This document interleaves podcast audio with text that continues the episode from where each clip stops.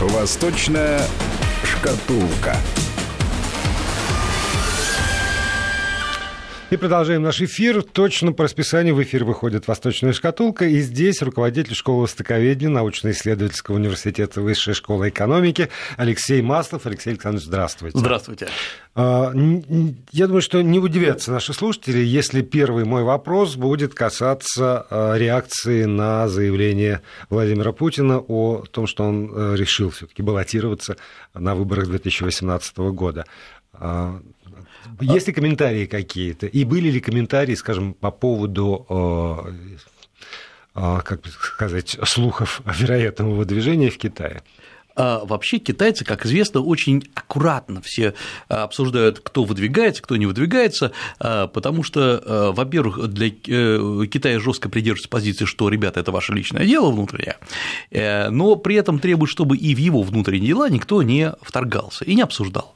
И вот пока не было никаких абсолютно сведений с российской стороны, Китай молчал. Сегодня, вот уже буквально сейчас на э, всех лентах новостей, эта новость, на китайских новостей эта новость есть, проходит. Комментариев пока нет, потому что, видать, они еще не успели собрать, но э, отмечается три момента, что, в общем, предсказуемо вполне.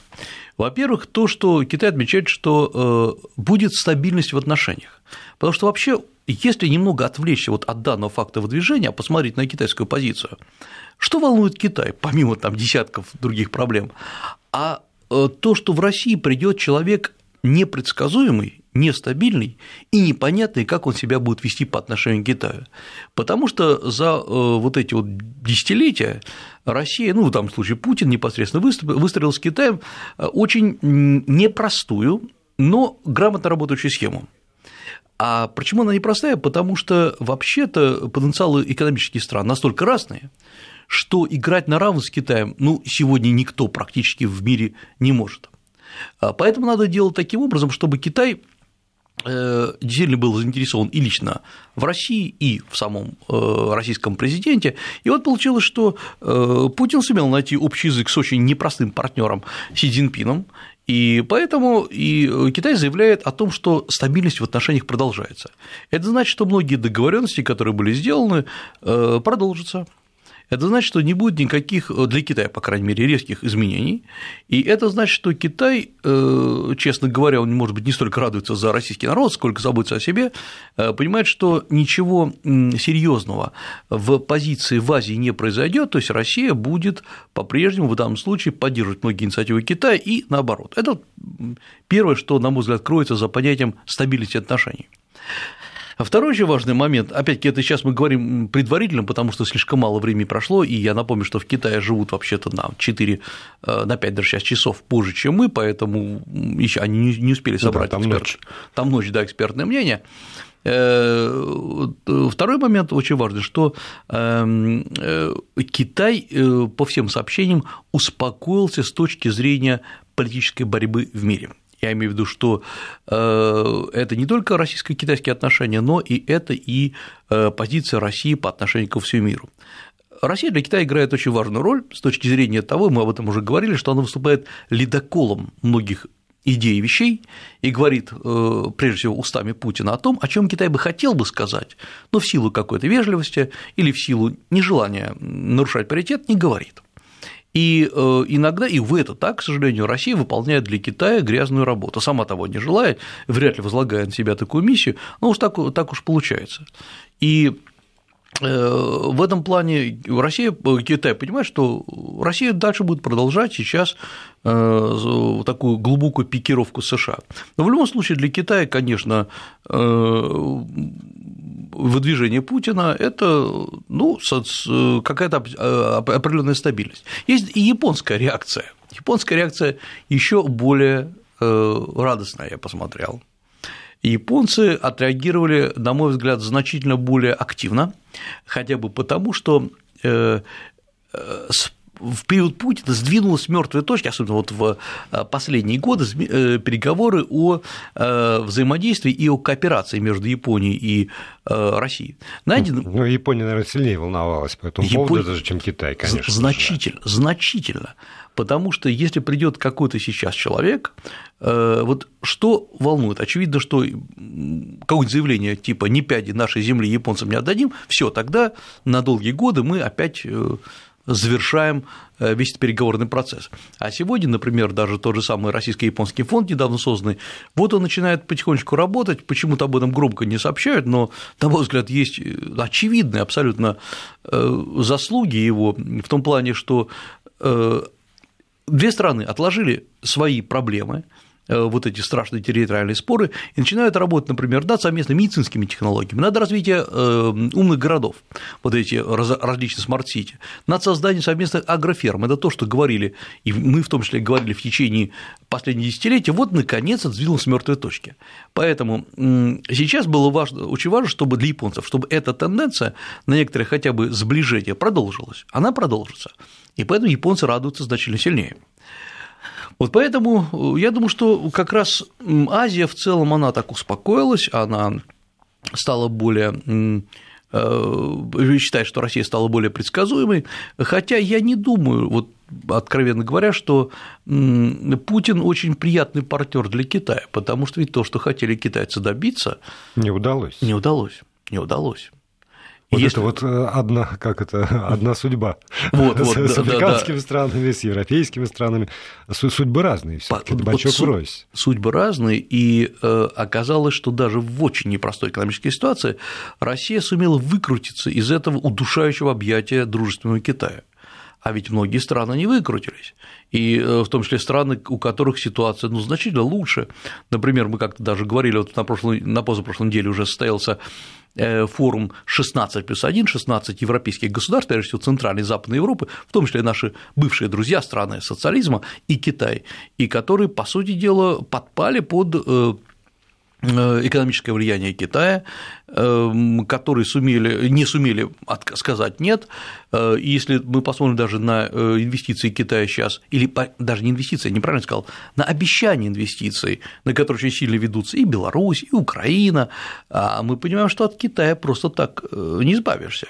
Россия сумела это сделать, Э, и, с одной стороны, мы все жалуемся, что ах, мало китайских инвестиций, действительно мало относительно того уровня дружбы, который мы пропагандируем. Но, с другой стороны, а вот э, я, честно говоря, не уверен, что, предположим, большой приток инвестиций решит многие проблемы, я имею в виду из Китая потому что пока у нас не выработана четкая экономическая стратегия относительно Китая, пока у нас э, непонятно, каким образом мы будем защищать свои сектора, национальные сектора экономики, прием больших объемов инвестиций со стороны Китая – это очень неоднозначная ситуация. Но, с другой стороны, России удалось все таки и не стать, вот там много писали о противостоянии Китая и США, и Россия как еще такая гиря на весах, на, на чью сторону. Россия в этом смысле, э, ну, как нельзя сказать, чтобы абсолютный союзник Китая, об этом вы сейчас говорили, но и Россия тоже не повелась на какие-то обещания, например, которые могли прозвучать из Соединенных Штатов Америки, чтобы стать противовесом тоже китайскому, китайской политике в фарватере США. Конечно. Э, и это было не просто потому, что и была и другая история. Вы сейчас описали вот одну сторону проблемы, другая сторона проблемы была в том, что э, США неоднократно пыталась перетянуть Китай на свою сторону, э, не поругаться с Россией ни в коем случае, но как-то более жестко вести себя по отношению к России, по отношению со всеми, то есть не присоединяясь официально к санкциям, по сути, их реализовывать. Но Китай э, довольно жестко заявляет, что он руководствуется, во-первых, э, партнерскими обязательствами, а во-вторых, э, чисто экономической выгодой. Если выгодно с Россией сотрудничать, отлично. Кстати говоря, очень интересна та же самая история про эм, Китай и Украину. Э, когда Украина э, начала громко говорить, что Китай обещает деньги, э, многие обратили внимание, что Китай, говоря о капиталовложениях, он сказал в случае экономической выгоды, то есть если будет куда приложить эти деньги, да, Китай будет давать, если нет, то просто так. Китай в данном случае не Евросоюз, который поддерживает, вот как Грецию поддержали, как Португалию поддержали. Я думаю, что у России непростая сейчас ситуация с Китаем с точки зрения поиска своего места, так сказать, сожительствования э, с очень мощным, грамотным, растущим партнером. Э, партнером не всегда устойчивым, потому что все-таки, э, если мы посмотрим за последние даже месяцы, нарастает противодействие китайской концепции пояса путь. Оно есть политическое противодействие, когда просто на как говорится, на головом глазу говорят, ах, это плохо, ах, это опасно, Китай всех захватывает. На самом деле нет, не все так просто. А, но есть же противодействие, когда страны начинают подсчитывать, что они получают и что они теряют со стороны Китая. И оказывается, что вот эта вот грамотная позиция России, что мы не присоединяемся к одному поясу, а к одному пути, а, но мы готовы сотрудничать по тем проектам, которые интересны. Вот это самая безопасная, самая правильная позиция. Почему мы должны поддерживать, не в данном случае, Китай или другую страну? Это их план, это их идеи, это их, в конце концов, финансирование. Э, и э, Китай, когда развивает один пояс, один путь, что бы он ни говорил, о создании новых правил торговли, более открытой рынки, Китай решает свои внутренние проблемы э, которые все таки довольно велики и пока не, неразрешимы. Вот в этом плане Россия готова поддерживает многие идеи Китая, которые э, интересны для нее, например, та же, тот же самый, та же самая проблема более широкого допуска к рынкам. Но просто так решать за, за счет своих ресурсов проблемы китайской экономики, ну, вряд ли России это интересно. Ну, та же ремарка, что использует Китай в случае экономической выгоды. Да, и это правильно. самый нормальный путь. Ну, и еще о партнерах. Э, пока мы с вами говорили, как раз молнии стали одна за другой приходить из Вашингтона. Президент США Дональд Трамп, выступая в Белом доме, заявил, что я процитирую, пожалуй, я принял решение, что сейчас настало время официально признать Иерусалим столицей Израиля. Израиль является суверенным государством, которое вправе принимать решения о местонахождении своей столицы.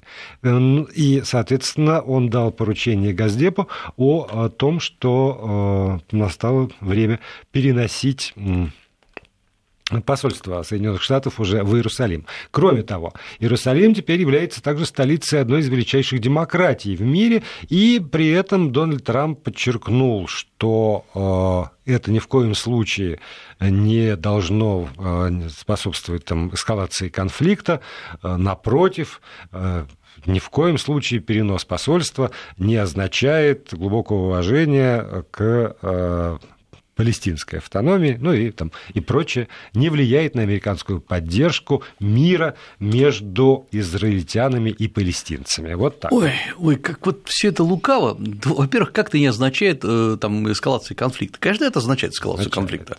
Уже ну, турецкий, даже турецкий парламент, все ну, партии в, в, в, единогласно уже просто возопили, что это обостряет да, Абсолютно точно. Насколько я помню, насколько я знаю, 1948 года все американские посольства размещались в Тель-Авиве. И, в общем, все вообще посольства размещали в Тель-Авиве. Интересно, как тоже, как всегда, я о своем все, как китайцы на это отреагировали. Они не столько обсуждают эту тему, а, ну, знаете, можно давать новости таким образом, что понятно, как они к этому относятся. Вот, например, на китайских информационных лентах вышли новости, что э, палестинцы или там в арабских странах резко протестуют против и так далее. То есть они дают с точки зрения э, протестов. Эм, понятно, что э, вот сам по себе момент э, переноса столицы в Иерусалим, и точнее поддержания этого, это э, вбить дальнейший клин между израильтянами и палестинцами, и вообще всем арабским миром, поставить в Израиль в ту позицию, когда он постоянно будет раздражающим фактором для арабского мира, и пользоваться этим вот, вот этой конфликтной ситуацией. Потому что, чтобы никому не было спокойно, Иначе управлять миром не удастся. А управлять миром можно только тогда, когда э, специально индуцируются, стимулируются конфликты. И вот здесь, кстати говоря, очень интересная история, как что делает Китай, вот его концепция, и американская концепция. Американская, это, это давно известно, это создание небольших локальных конфликтов, и через него, через них постоянное управление, переговоры с двумя сторонами, замерение этих сторон. И вот на этом, собственно, все и было сделано, начиная с кемдевских соглашений когда-то, ну, вплоть до, вот, до этого инцидента с переносом столицы в Израиль, э, простите, в, в Иерусалим. Да. Э, у китайцев другая концепция. Китай э, чем-то напоминает раннюю позицию США и, возможно, даже Советского Союза, что давайте все дружить со всеми, но под нашим зонтиком. Э, давайте мы готовы платить странам, мы готовы поддерживать страны, но главное, вот забудьте о распрях, главное, откройте рынки, мы должны больше торговать. Э, когда-то довольно известный э, специалист, ученый по социальной социоэкономическому развитию Китая американец Померанц написал прекрасную книгу, которая называется, просто вот отвечают китайской концепции «Мир, созданный торговлей» или «Мир, который был создан торговлей» «World that Trade Created», где он показывал, что в принципе азиатские страны, э, их основная задача была э, налаживать торговые связи и не столько завоевывать рынки, не столько захватывать страны, сколько постоянно развивать торговые связи, и лишь приход э, европейских западных стран показал, что, во-первых, границы – это очень важно, а для торговли граница не важна, для торговли важно наоборот, пересечение этой границы. И, во-вторых, э, именно европейцы показали, что не надо экономически страны захватывать. Надо взять и захватить физически, поставить своего генерал-губернатора там, в Индонезию или еще куда-то, или разделить, как было с Китаем, на куски, которые управляются. Это абсолютно разные концепции.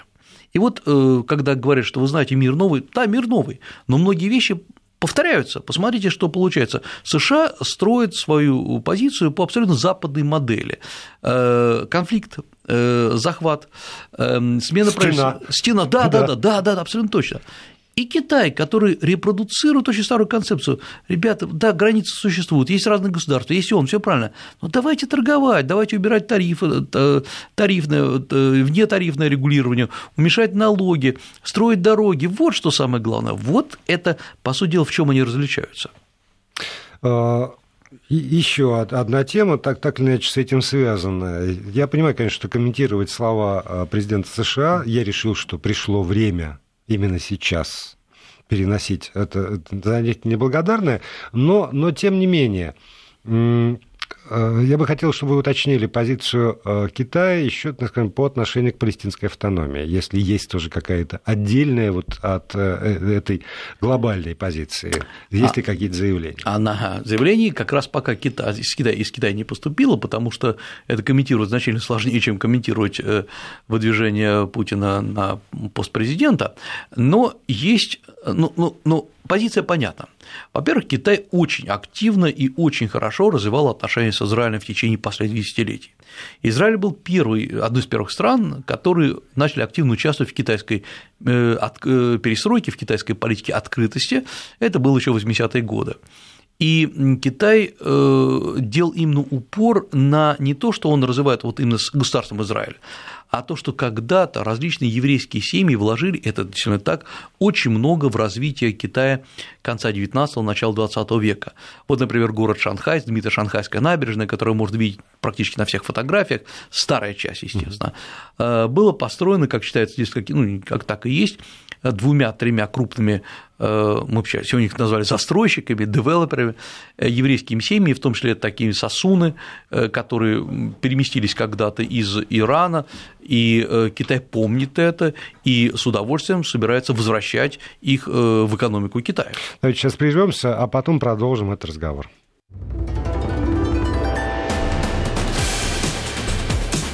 Восточная шкатулка. Продолжаем программу. Алексей Маслов, руководитель школы востоковедения Высшей школы экономики, здесь в студии. Алексей Александрович, я, собственно, спрашивал про позицию Китая относительно Палестины в связи с тем, что ну, для каждого из наших слушателей понятно, что там, например, Аббас приезжает в Москву. А с советских времен с палестинским движением, там, организация, освобождения Палестины, mm. у, там, у Советского Союза, потом у России все таки особые отношения, несмотря на то, что в последние годы Российская Федерация очень активно а, поддерживает поддерживает отношения и с израильским а. государством. Вот а, какие-то подобные а, может быть, на уровне партии, как раз там Коммунистической партии Китая, Организация освобождения Палестины, или на уровне государства. У Китая были такие контакты, и насколько он подчеркивает их важность для себя? А, контакты были, э, правда, не на уровне партии, а на уровне делегаций, а, но для Китая, конечно, Израиль, судя по всему, значительно более важный партнер, э, потому что с Израилем Китай связывает не только вот это политические политические передряги на Ближнем Востоке, но, во-первых, э, есть огромное, просто мало об этом рассказывается, технологическое Конечно. взаимодействие, да, и когда, знаете, рассказывают о знаменитом китайском вот он великом щите, который не пропускает интернет наружу, э, во многом там используют и израильские технологии, по крайней мере, первоначально так было. Э, есть очень большое сотрудничество в области строительства э, новых медицинских технологий, ну, знаменитая э, израильская медицина. Ну и самое главное, ведь эм, сегодня так уж получается, точнее, долгое время было, что за спиной Израиля стоял только США – и чтобы противостоять арабскому миру, Израиль использовал, конечно же, мощь всего западного мира и США, потому что, конечно, как э, отдельно взятое государство э, со своими очень скудными ресурсами, Израиль вряд ли бы мог этого сделать.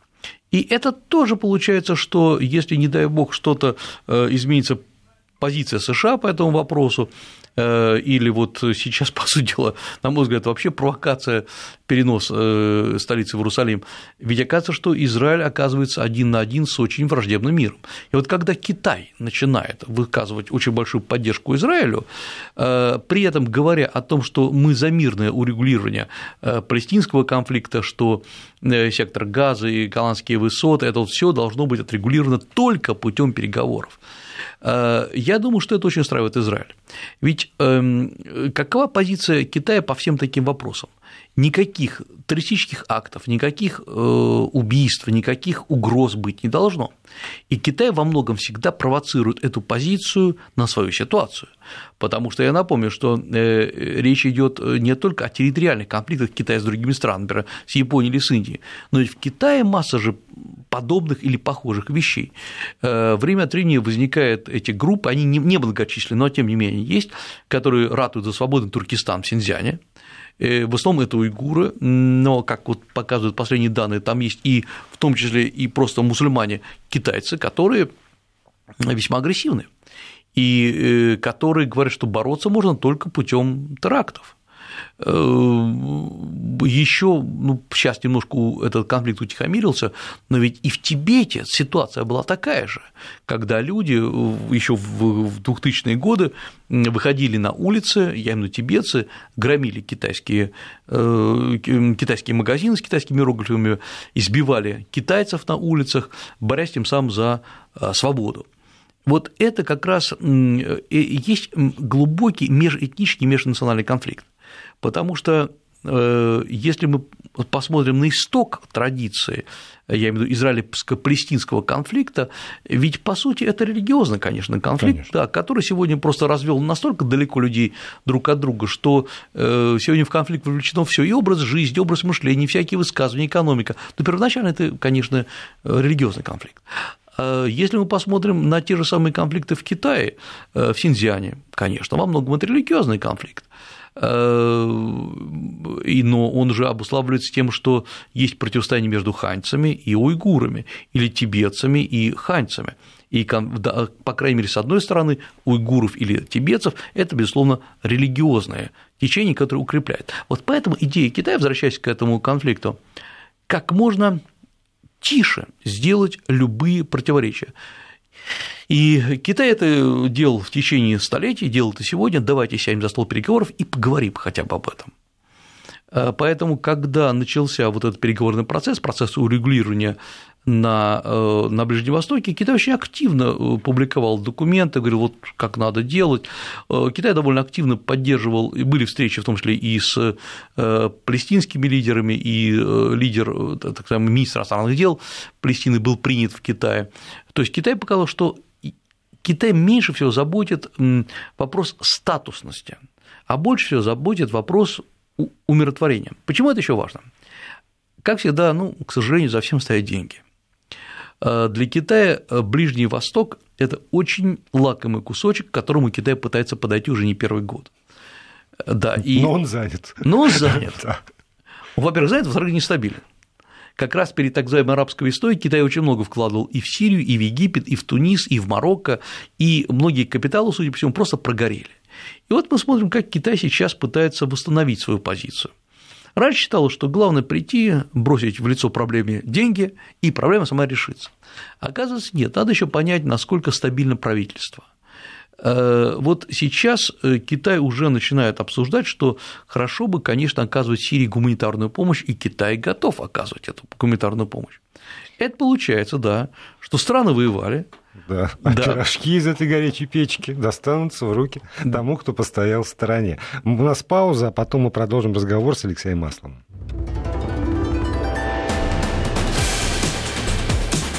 Восточная шкатулка.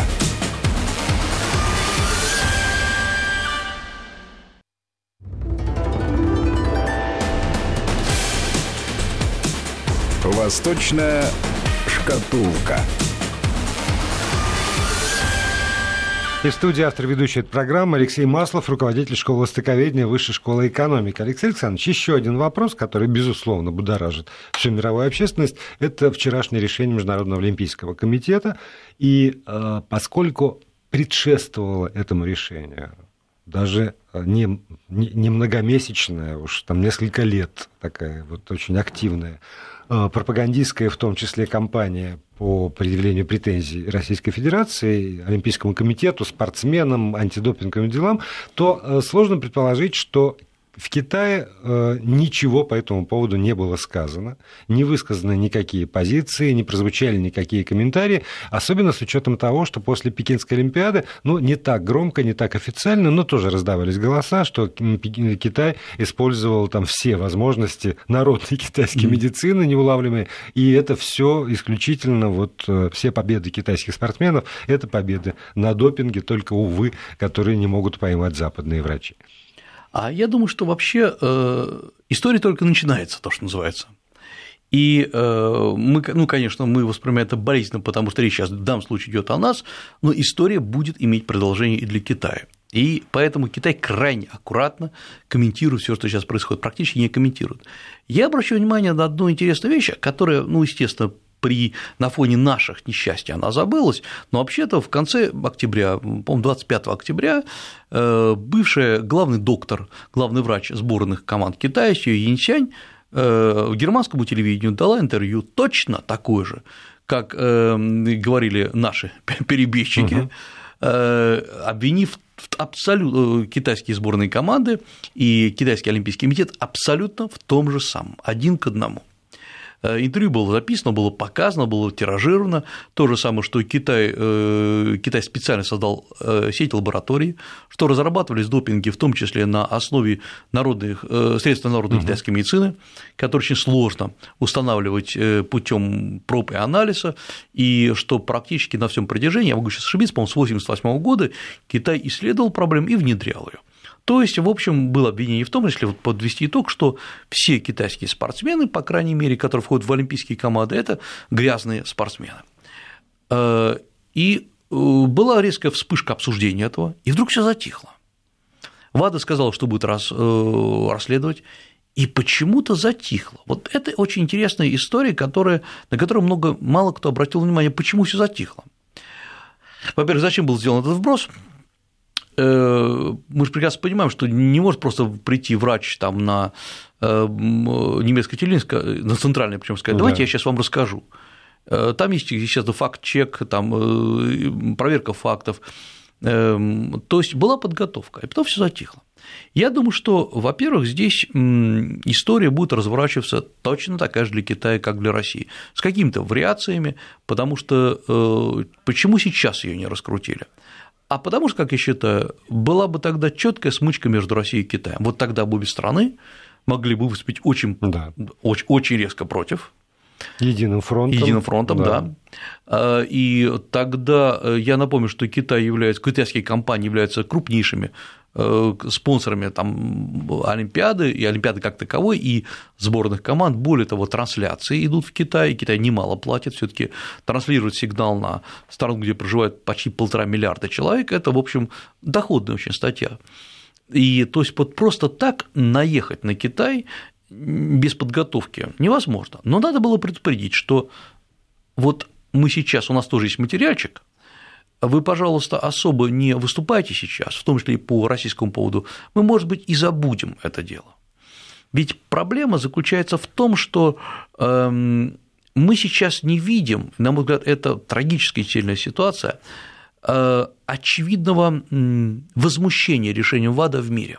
Да, есть какие-то спортсмены, которые выступили, я имею в виду не российские, российские все понятно, которые выступили против. Есть некоторые там деятели культуры, которые скажут, что так не делается. Но так, чтобы страны или региональные, э, национальный олимпийский комитет сказали, стоп, вот подождите, так, так тоже не делается. Э, вот мы не видим вот этой мощной поддержки. А Китай мог бы ее оказать, если бы вот не было бы этого, как говорится, компромата на Китай.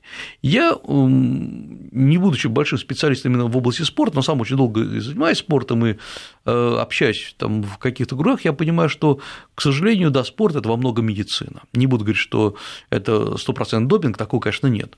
Но эм, уровень нагрузок сейчас такой, что э, медицина все время должна бежать впереди паровоза и постоянно поддерживать э, э, здоровье спортсменов. Конечно, в спорте уже речь идет не о эм, здоровье, речь идет, конечно, о национальном достоинстве, о защите национальных интересов. И ведь, понимаете, сейчас как раз удар нанесен по национальным интересам России, безусловно. Безусловно, конечно. конечно да. И почему все так болезненно воспринимают? Потому что, ну что, ну вот помните, Армстронг, э, велосипедист, попался на допинге э, знаменитый, угу. который там пятикратный, что многократный да. чемпион мира. Это великий легкоатлет э, по фамилии Гей, который тоже да, попался. Да, да, да. да. Про, про их фильмы сняты, вот про падение людей. Угу. Опять-таки, фильмы художественные, но понятно, что никто же не собирается изначально просто стать допинг-спортсменом. Все хотят немножко повысить свой уровень.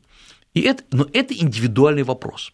И эти люди упали, признались, их, они лишены званий. Здесь же совсем вопрос другой. Получается, что, с одной стороны, у нас э, виноваты, в том числе спортсмены, которые не виноваты. Я прекрасно понимаю и знаю, как ведется подобная подготовка. Спортсмен не разбирает, что ему дают. Есть, да. Есть это... тренер, есть врач команды, да. и есть, э, э, как это, как в армии, положался есть. А, Потому абсолютно. что если он не будет выполнять без, безукоризненно, там, безусловно, все указания тренера, то тогда, увы. Спорт больших достижений по-другому да, не строится. Не строится да. Ну вот эти люди, которые, ну как солдаты, э, выполняли команды, они пострадали в первую очередь. Это их судьба, это их жизнь, это их карьера. И, строго говоря, у олимпийцев, которые всю жизнь тратят на подготовку, второго, третьего шанса может вообще не быть. Э, это неумение, безусловно, наше э, сделать так, чтобы э, жестко купировать и, честно говоря, наказать своих же. Россия, к сожалению, не сумела отойти лично как страна от этого. И вот здесь как раз Китай, я вижу, молчит пока. Потому что для него, конечно, это будет тоже большая проблема, и мы посмотрим в ближайшее время, может быть, к следующей Олимпиаде, как будет раскручиваться китайская тема абсолютно по тому же сценарию. До следующей среды. Спасибо, Алексей Маслов.